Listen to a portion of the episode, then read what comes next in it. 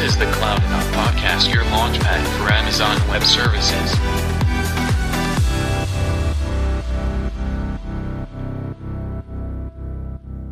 Welcome to the Cloudonaut podcast. My name is Andreas, and today I'm joined by two special guests, John Culkin and Mike Zazon.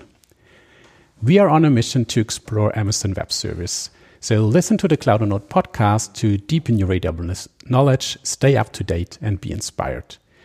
This is episode 45, and we are recording this on April 7th, 2020.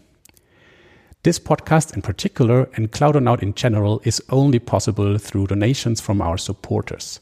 So thanks to Alan Leach, Alex Dupree, Jason Yorty, Jeff Finlay, Jay Hartley, Jura Martinka, Ken Snyder, Torsten Höger, Todd Valentine, and all the anonymous supporters for your help. Please consider becoming a supporter of our work as well. You'll find all the details at cloudonaut.io. Support us as well in the show notes. So, John and Mike, back to you. So, it seems like your story began at CloudReach, where you both worked as cloud architects back in 2018, something like that. And nowadays, you both are working as senior solution architects for Amazon Web Service. Did I summarize your journey correctly, or did I miss something? That's a pretty good summary. Um, we're we're lucky enough to know each other at two jobs, to have a lot of great experience together, learned a lot of things. So that helped us get here today. So perfect. And on top of that, you have decided to write a book together. So the book is called the AWS Cookbook. So could you tell us a little bit on what led you to do so? So why did you decide to take such a crazy project and write a book? I can take that one. Uh, you know, John and I spent a lot of time working together with with customers, and um, there there was always some recurring themes, and really we identified just a common need um, that that that we saw um, just for nice, concise um, examples of how to do certain things in AWS, and people really appreciated when we would work with them directly. And we thought, what if we could maybe do that at a broader scale? Um, just very quick, um, quick and, and, and, powerful solutions um, to certain little problems and and um, challenges you might run into. So we saw a need there, and um, it was it was a really fun project uh, um, to uh, go through. Perfect. So, so I'm currently writing um, uh, the third edition of the book that I've written together with Michael, my brother, AWS in Action. So, and that's why I'm interested in the experience uh, of writing a book. so, what was the process like for you? How long did it take from start to the book having the publisher publishing the book? What did you learn on the way? What were the obstacles? So, I think many of our listeners are also very interested in learning about the process of writing a technical book. Uh, I'm sure, as you know, it's it's challenging and it is a lot of work. It, it, took us maybe around a year and a half, I think, Mike, and there were some ups and downs and changes along the way. One one big change that we had was um, the CDK updated from one to two, and we use the CDK a little bit in the book, so I had to go back and rewrite some code. But some things that worked well for us were just consistently working at the book. So setting a goal, even if it's a hundred words a day, if it's two lines of code, you have to just uh, just to get started and just get moving, and you'll find more come out. Um, one one of the models I had that I think we used a little bit was write with fire, edit with ice. So sometimes you just need to throw words on paper, and then you need to come back when you're in a different mindset to really edit those and crystallize them a little bit. To definitely echo that one. Um, you know, we we got a lot of progress there, and you know, our uh, Jeff Barr he he wrote our foreword. Um, we graciously thank him for that, and and he gave us a tip kind of early on as well. And once we established our final form, really how we wanted to present each recipe, once we had that framework, the whole process really just fell into place. It was it was nice to have our um, uh, just that that pattern, and the solutions became very clear. How we wanted to present each uh, recipe. So that was really good advice we got from Jeff on there. Perfect. Thanks for sharing um, your story there. So before we start looking more detailed into the book, um, so I expect that what what what you've written in the book is probably what you learned uh, in your day-to-day work. Um, maybe you can could you maybe share a little bit about how um, your typical work day looks like, what you are working on. So where are all these learnings coming from? Basically, that's what I'm interested in. Want to start with that one, John?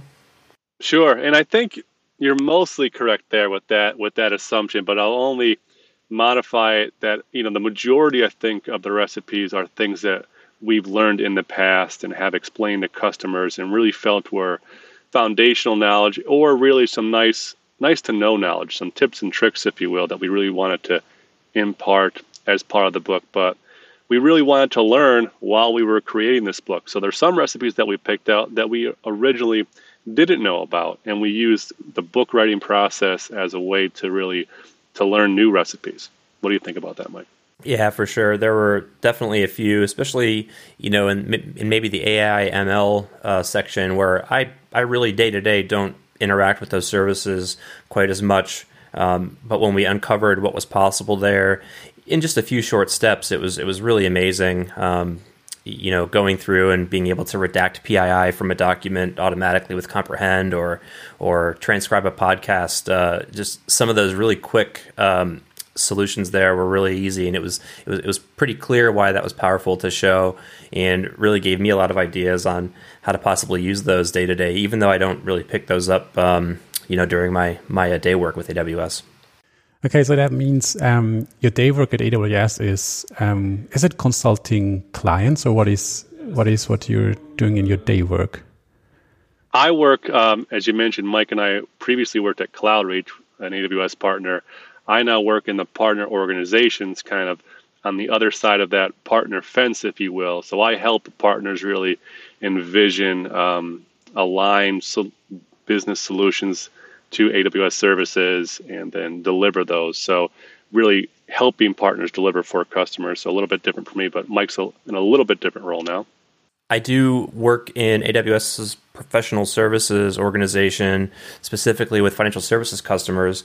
And uh, my role as an architect is to work directly with customers on their migrations or optimizations. Um, and and I do work directly with with our customers. It most oftentimes um, right next to partners as well. Okay, but but writing the book is basically what you do in your free time. Is that is that correct? So this is a side project that you're doing outside of work. Yes. Wow. well, then congratulations on the achievement because uh, doing all that beside a day job is maybe for, or is even more impressive, I would say, for everyone who has tried writing a book. A lot of late late nights. Absolutely. Okay, so um, thanks for sharing a little bit about um, yourself. And next, I want to dive into the AWS cookbook a little bit more. So I had a look uh, through the cookbook, and what I um, noticed right away is it really feels like a cookbook. so because you find a lot of different recipes in there, and you can go, just go through the book and find what's out of interest out of interest for you, or what might fit into your mood or something like that. So I really enjoy um, the format. So, can you share maybe a little bit about the the way the book is structured and your intention with that? I can take a stab at that one. Um, you know, the intent there is really it, it's it's it's really hard to write um, a, a, a, book that covers everything in AWS. But so we you know we narrowed the scope down just to uh, some some high level categories that that are pretty common, and then really our intent was to be able to pick up the book and turn to any page or the start of any recipe, I should say, and be able to go through it without prior knowledge. So we really give all of the um, the context that you would need to go through, even if you haven't had much experience with a certain area. You could just pick it up, go through, just like you would a cookbook where maybe you turn to the middle and you could make a Mediterranean dish, or maybe um, go to the last chapter and make some pizza. Um, you know, re- really um, give a reader everything they need to get a certain scenario done no matter where they pick up in the book. If you read through it sequentially, you you, you know there might be some value there, but really being able to pick it up anywhere, um, however you're feeling that day, is was our intent. Yeah, we loved O'Reilly's um, kind of cookbook series and, and, the general format that it presented. One, because of all the things Mike said, but uh, the only thing I would add was I loved how it starts out with a problem statement because a lot of times we look at these AWS services as a lot of great fantastic building blocks that can be assembled and and put into action, as you would agree. Um, so we wanted to really set out initially to define what we were trying to solve, talk about how we solved it, go about solving it and the steps, and then talk about it with a discussion that says, here's why we made those choices. Here's why you might have a different scenario in your day-to-day life at your customer, at your client, at your work. And then we, fi- we finish each recipe with a challenge. So if you really like that, or if you wanted to, you know, think about a way to extend it, we offer a challenge to really let the, the reader go off on their own. Perfect. Yeah, I really, I really like the format as well. So, and the good news for our listeners is that you are bringing some of your recipes to this podcast episode. So, basically, this will be a, a short excerpt of the book in audio form. so, that's really, really cool. Uh, I'm really looking forward to that. Um, so, um, one of the recipes is about testing IAM policies with the IAM policy, policy simulator. So, I would really appreciate if you would walk us through this recipe. Yeah, definitely. So, um, we'll go through this recipe, uh, talk about how it comes together. We can present um, as you would read in the book, and um, hopefully we can provide a link out well, where you can actually access a free copy of this recipe and several others. Absolutely. You will find all that in the show notes. Um, so um, check that out. Fantastic. So, testing IAM policies with the IAM policy simulator. So, we start with a problem statement. So, you have an IAM policy that you would like to put into use, but you would also like to test its effectiveness first. Um, this is a great pattern uh, to uh, to start to learn. So the solution we present is attach an IAM policy to an IAM role and simulate the actions with the IAM policy simulator. And we provide a, a, a solution figure um, image that you can see how um, everything comes together. So step one, we create a file that is a assume role policy, and we provide the content for you. And we also provide this file pre-built for you in our GitHub repository. You'll find a link to that in the show notes. So, so basically, this is for me. So, so just I'm just thinking about. So, when when is it important to do so? So, this is when I have the task of coming up with an IAM policy. Let's say for an application that runs on EC2 or Lambda, and I want to make sure that the IAM policy that I defined is really what I need. So, I basically can now simulate um, the API calls that I want to do um, with the help of that solution to make sure I can test it a little bit before I actually run something in my AWS account. Is that is that a good summary? That's exactly right. So we actually show how to build this role, and eventually we'll give some validation steps, which will let you make some mock calls using the IAM policy simulator, and the policy simulator will report back to you to say this call was allowed, and conversely, we'll show a call that's not allowed, and it'll tell you why the call isn't allowed um, with with the results. Okay, so that's that's very interesting. Actually, I learned about the possibility to do so yesterday because I didn't know that there's an API for that. So very very interesting. So so how do I use the simulator? Uh, what do I have to do to to get that running?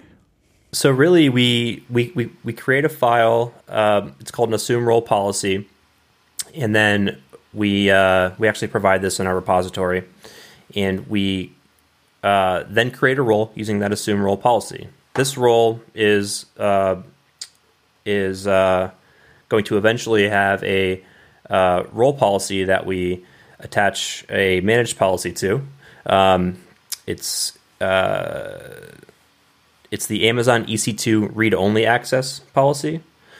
And the uh, result of running through the steps to build this is you'll have a role with a single policy attached that is the Amazon EC2 read only access managed policy. That will let us run through some validation checks that we can use the IAM policy simulator with to see which actions might be permitted and which actions might not be permitted. So our first validation step that we run after we attach the EC2 read-only access is to try to test against the EC2 create internet gateway action. So we're going to tell the IAM policy simulator to say, is this action allowed with the role that we created? And so passing EC2 create internet gateway in outputs an implicit deny. So that's telling us that we haven't actually granted the ability to create an internet gateway with this role. We've only given it EC2 read only access. So this is expected behavior, and the policy simulator is telling us that indeed uh, that create internet gateway action is not allowed. Yeah, this is this is great because these are some scenarios you might see at a customer site. Uh, maybe a, a, developer isn't comfortable with AWS yet, and they really want to make sure that they don't have the ability to attach an internet gateway to a VPC for some some com- compliance or security concern. So, great little CLI command to really specify the policy and then the action you're trying to uh, to simulate and see what, what the result was without actually trying it. Mm-hmm. So I think that's that's no, uh, worth mentioning here again. So basically, um, what you can do with the simulator uh, is you have uh, the AWS CLI allows you to call um, to, to simulate calls to the AWS APIs, in this case, the EC2 API, uh, with a certain IAM role. And then you get the result back. What, what would happen if you do the call? What would IAM say? would it allow or deny um, the specific uh, actions? That's, that's really interesting. And you can simulate all of that with uh, the AWS command line interface, which I find very interesting. Um, yeah, that's really, really helpful you could see how this could be extended into um, compliance as code framework or pipeline, if you will, to make sure that specific actions are not allowed by any roles that you create and policies that you then attach to them. So really giving you that, that confidence that there wasn't an implicit deny or even an explicit deny if your policy had that in it. So really a lot of ways you could take in. And the challenge we give for this recipe is to simulate the effect of a permissions boundary on an IAM principal. So moving beyond IAM roles and policies um, a different way. Pretty, pretty slick. So the thing is, the simulator not only works for basically basic IAM permissions with a role and a policy, it works with permission boundaries as well. Does it, do you know, does it also work with service control policies? It does. Um, so we actually get into that into the discussion a little bit uh, after you run through the validation checks. So um, it works with identity-based policies, IAM permissions boundaries, service control policies, and also resource-based policies. So you can really use it um, at, a, at a, quite a broad scale um, to simulate actions. Okay, so you could even make sure, for example, let's say your application really depends on accessing data on S3 you could even use that to make sure that any changes that you make do not break the application accessing the data or something like that. So that's that could be really helpful in as part of a deployment pipeline uh, that you make sure you're not breaking um, your systems with all those complex uh, configurations, SCPs, permission boundaries, and so on, which is quite interesting. Probably also for um, for administrators of AWS organizations that are responsible for those SCPs, because I have seen enterprises failing when rolling out those SCPs without thoughtfully testing those. Yeah, that's a very, um, very great scenario for that as well. Absolutely. Um, testing SCPs is one of the things that a lot of people struggle with, and this can really help streamline your approach for building a really nice uh, testing framework for that. Okay, cool. So, is there anything to add about this recipe about the IAM policy simulator, or did we cover the important parts? Well, we we do in the validation checks show how a EC2 describe instances is allowed, and we do give the expected output of that allow um, with uh, the text of the book, um, and similarly on our uh, on our GitHub for this recipe.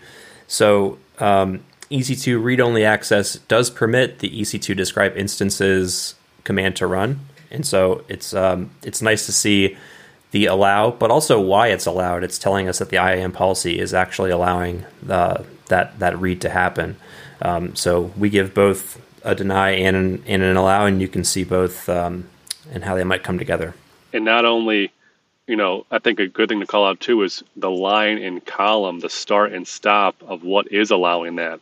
So if if it was allowed and in in our example maybe we didn't want it to be allowed, we could really pinpoint where that was and go in and take it out quickly. Mm-hmm. So you get debugging information out of that as well, basically. Mm-hmm. Okay, so um, the next recipe I found in your book and that I want to ask you about is um, you have a recipe for automatically scanning images in ECR. So, um, as far as I understand the problem, um, when you containerize your application, you store the container images probably on ECR because that's the most convenient service to deploy them on AWS later. Um, but um, similar to an, an Amazon machine image in AMI, you want to know when things inside the container uh, contain any security vulnerabilities. So the question is, how do you make sure you get notified uh, about those? So I'm really looking forward uh, to um, walking us through the solution. Absolutely. So uh, scanning container images is, is, is a really good practice uh, to increase your security posture, um, especially when you're building uh, you know pipelines and automation, and you're routinely pushing images. Um, being able to have the image scanned and get a result back with with all of the CVSS scores is is really um, really powerful. So you could you know potentially fail a build if you don't meet a certain um, uh, security posture. Um, uh, so what we present is a quite simple scenario. We have a container image that we want to push uh, to a repository, and we want to have the image scanned immediately on push, and then have the results returned to us. And so, with that, we create an ECR repository, and then we change the configuration after we create the repository to say uh, the image scanning configuration scan on push equals true, and we provide the CLI command for that. Within the context of this recipe, we actually have readers pull an old version of the Nginx uh, official container image, which we know to have some some medium uh, score vulnerabilities in, and we have them use that to just retag and push to the repository to validate that the uh, the scanning uh, configuration on push worked. And so going through those steps. Uh, we have we have five steps here total. It probably takes just a couple minutes to run through for a reader. Once once that image is pushed to ECR, we show the reader how to use the describe image scan findings command to then report back what the security vulnerabilities of that image are. I think it's a great example of, of taking uh, some preparation steps. In this case, the preparation step we have is you know just creating an, ECR repo and then and then modifying it so it'll work if you don't have an ECR repo. We'll walk you through those steps to create one, but it will also work if you have an existing ECR repo to uh, to see how you can modify it with a CLI command to then scan images on on push and then I love seeing in the book the um, example outputs. So you're going to see what you would expect on your CLI, the output to let you know that the, the command worked or did not work. Absolutely, that that's really great. So, um, so so basically, the the recipe that you describe is um, you whenever you push a new image to the repository, it automatically gets scanned. So this could again be part of a deployment pipeline. So after you have been building and pushing your image, you could um, wait for those checks to complete and um, validate the results. So, um, do you also have a, a challenge uh, for for this example? Yeah, this example we actually give the reader two challenges. In some cases, um, we couldn't narrow uh, the possibilities down. We just thought it was really fun to come up with some of the challenges and, and try them out ourselves. So the first challenge we we said was remediate the vulnerability by updating the image with the latest Nginx container image And so, presumably, a reader would pull the latest or a known um, good good copy of the Nginx container image and um, tag it, push it, and then check the results to see that the vulnerabilities that were initially described have then gone away. The second challenge that we uh, have readers go through is configuring an SNS topic to send you an email when vulnerabilities are detected in your repository. So that's a pretty powerful um, challenge to have there, and in, in terms of maintaining your posture while you might be running a certain container image in in your environment. If if a new vulnerability comes out, you could potentially receive an email um, uh, describing that vulnerability to let you take action um, and, and, and, update your uh, Dockerfile dependencies or whatever um, might have been found. Very good, very good. So uh, actually, I've um, I've configured an SNS topic for those kinds of notifications um, myself as well to get notified about um, those checks. So one thing about how does how does all that work behind um, the scenes? So do you know how the ECR scanning works? So how do they create the reports that are coming out of the the check? Do we have any insights into that?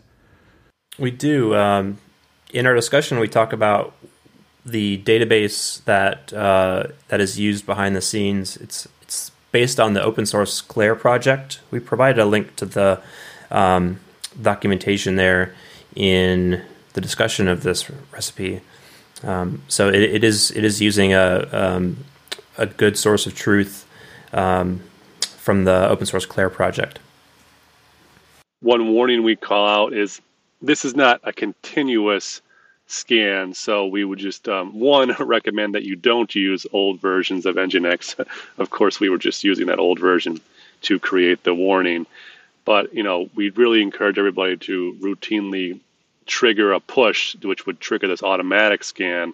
There is a way also to cause a manual scan to occur if you're looking for that, um, you know, point in time validation.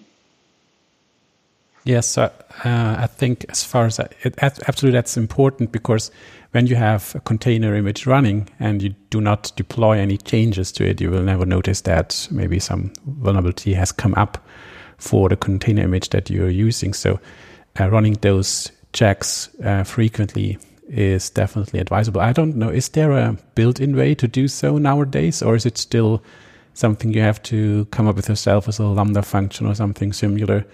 to trigger that? Not exactly sure if there's a built in way to do that right now to schedule a routine scan. Hmm. Because I remember having implemented, I think something with Lambda or, or something similar that triggers those checks um, from time to time. Um, yeah, that's, for example, one possible workaround for that to to make sure you're getting notified um, about the running image, and then you can just um, trigger a scan for the image that's currently running in test and production or something like that. Um, that was helpful for the scenario that I um, implemented. Is there is there anything to add about uh, this recipe about scanning container images on ECR, or do we uh, did we cover everything important here?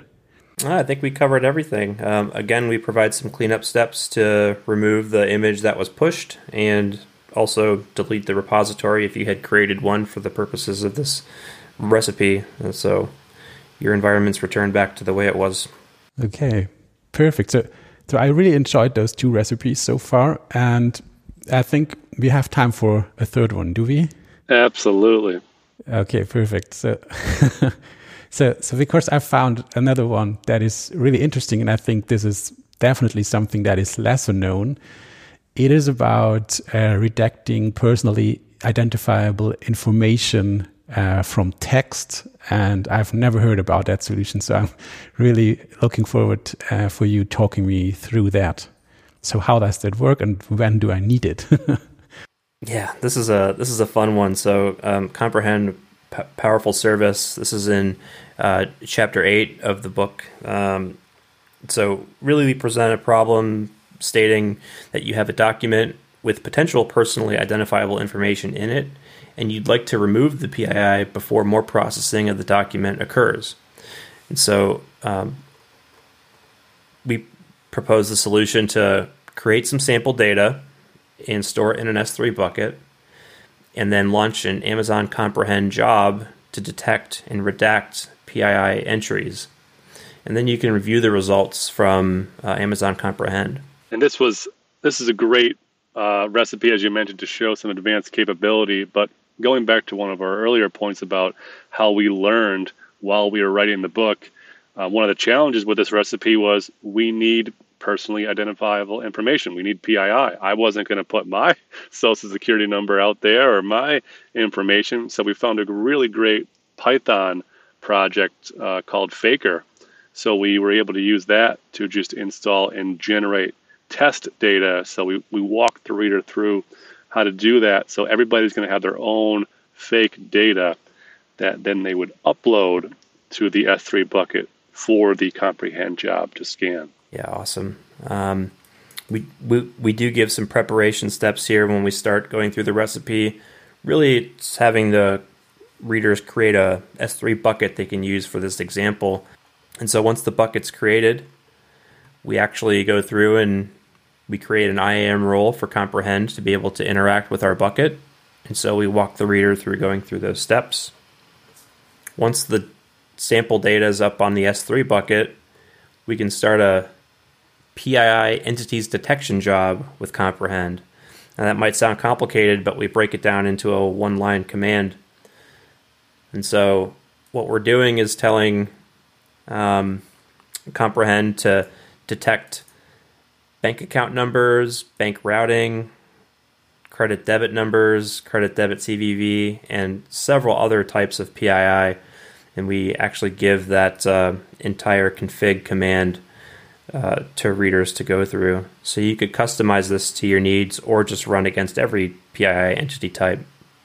And I think one one line that we call out with a tip here is that are we trying to redact the PII or are we trying to detect it? So two different use cases. One would be if this information needs to be processed downstream and it cannot include PII, then we will redact it so that my name, for, for example, would still be present, but not my social security number. However, if we have a document and we just want to determine yes, no, is there PI on it, PII included in the document, we can detect it as well. So, um, pretty powerful what we could do just with one one command and changing a few options. Mm-hmm. Yeah, I really like the recipe. So it works you walks you through the steps, um, step by step, the different commands that you have to execute to prepare the data, to uh, call the AWS CLI to make that happen. So it's really straightforward and um, shows you really in a really impressive way what you can do with the comprehend service. I didn't know about that, that you can remove personal identifier information because I think that's sometimes very useful. For example, if you have to prepare test data for a test environment, you, you might be um, required to remove uh, all that information before you use it for testing purposes, something like that. That's really, uh, really interesting. Okay. So, um, what did we miss? So, basically, um, the recipe is about setting everything up, preparing the data, starting the job, and then um, also validating the results. I would assume is that. Yeah, you you got it. And the challenge we mentioned here is um, similar to my point before about the challenge we have is to label the type of PII. So not only can it detect PII, but then label the type so that you can make decisions um, based upon it. So that's pretty um, pretty powerful. And I, I, like what Mike said about our preparation step, um, the unique S3 bucket name, which of course is needed so everybody is not using the same S3 bucket. But I think that's a great example of one of the the quick one-liners that we included. It was a little bit overkill, but for our unique names, our unique suffixes, we use the secrets manager get random password, of course, because it's an AWS book. There's there are other ways to do that, of course, in the CLI, but I was uh, I was happy to know that Secrets Manager provided a CLI command to, to, just get random passwords, and we were able to utilize it for the book. So just another really interesting tidbit, I thought. yeah, absolutely, absolutely. So, what else is important, or what else did you find out while diving into that topic? Um, what other areas of AWS or what other uh, features are uh, interesting when it comes to working with personally identifiable information? Well, well, certainly there's um, you know the ability to take this and modify it and scale it for you know jobs that you might have that are um, you know new and predictable. But if you have to do this at scale, um, some customers are using Amazon Macie to do this. It's a really powerful service that you can point at your entire S3 uh, estate, um, if you will, um, or your data lake, if you want to call it that, um, to detect PII within. Um, so Macie can do that at, at, a, at a, very large scale. Um, so something really interesting to look at if you are a large company that needs this type of capability. Thanks a lot for sharing those recipes from the AWS cookbook with us. So, as promised, I will add the details about the examples that we have been going through, of course, about the book and where you can buy it as well um, to the show notes. Is there anything else you want to add, you want to share um, before I'm closing this episode?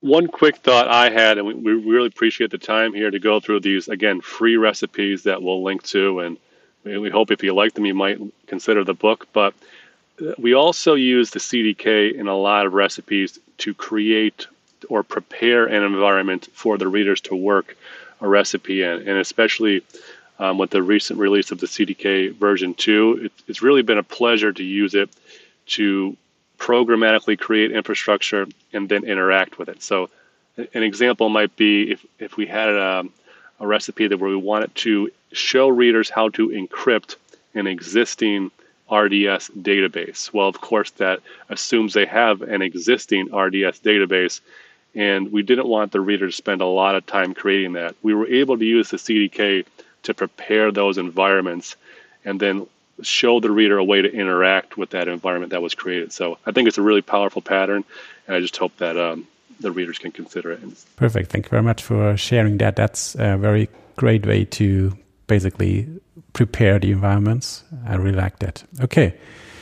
So thank you very much, Mike and John, for joining me for this podcast episode. It was a pleasure to talk to you, to learn about about how you wrote the book, and also about the recipes in it. I really uh, like the format. I think it's um, a very useful book. You will learn something out of it. I'm definitely, I'm 100% sure. Even I um, found a lot of chapters, a lot of recipes um, that were very interesting. So thanks a lot um, for joining, and um, I wish you a huge success with uh, this book. Thank you so much, and good luck with volume three of yours. Thanks so much for having us. Thank you. So, did you learn something new by listening to this podcast episode? Then tell your friends and coworkers about it. Also, please leave a review on Apple Podcast or wherever you listen to podcasts. Find our contact details in the show notes. Thanks for listening. We'll be back soon. Bye.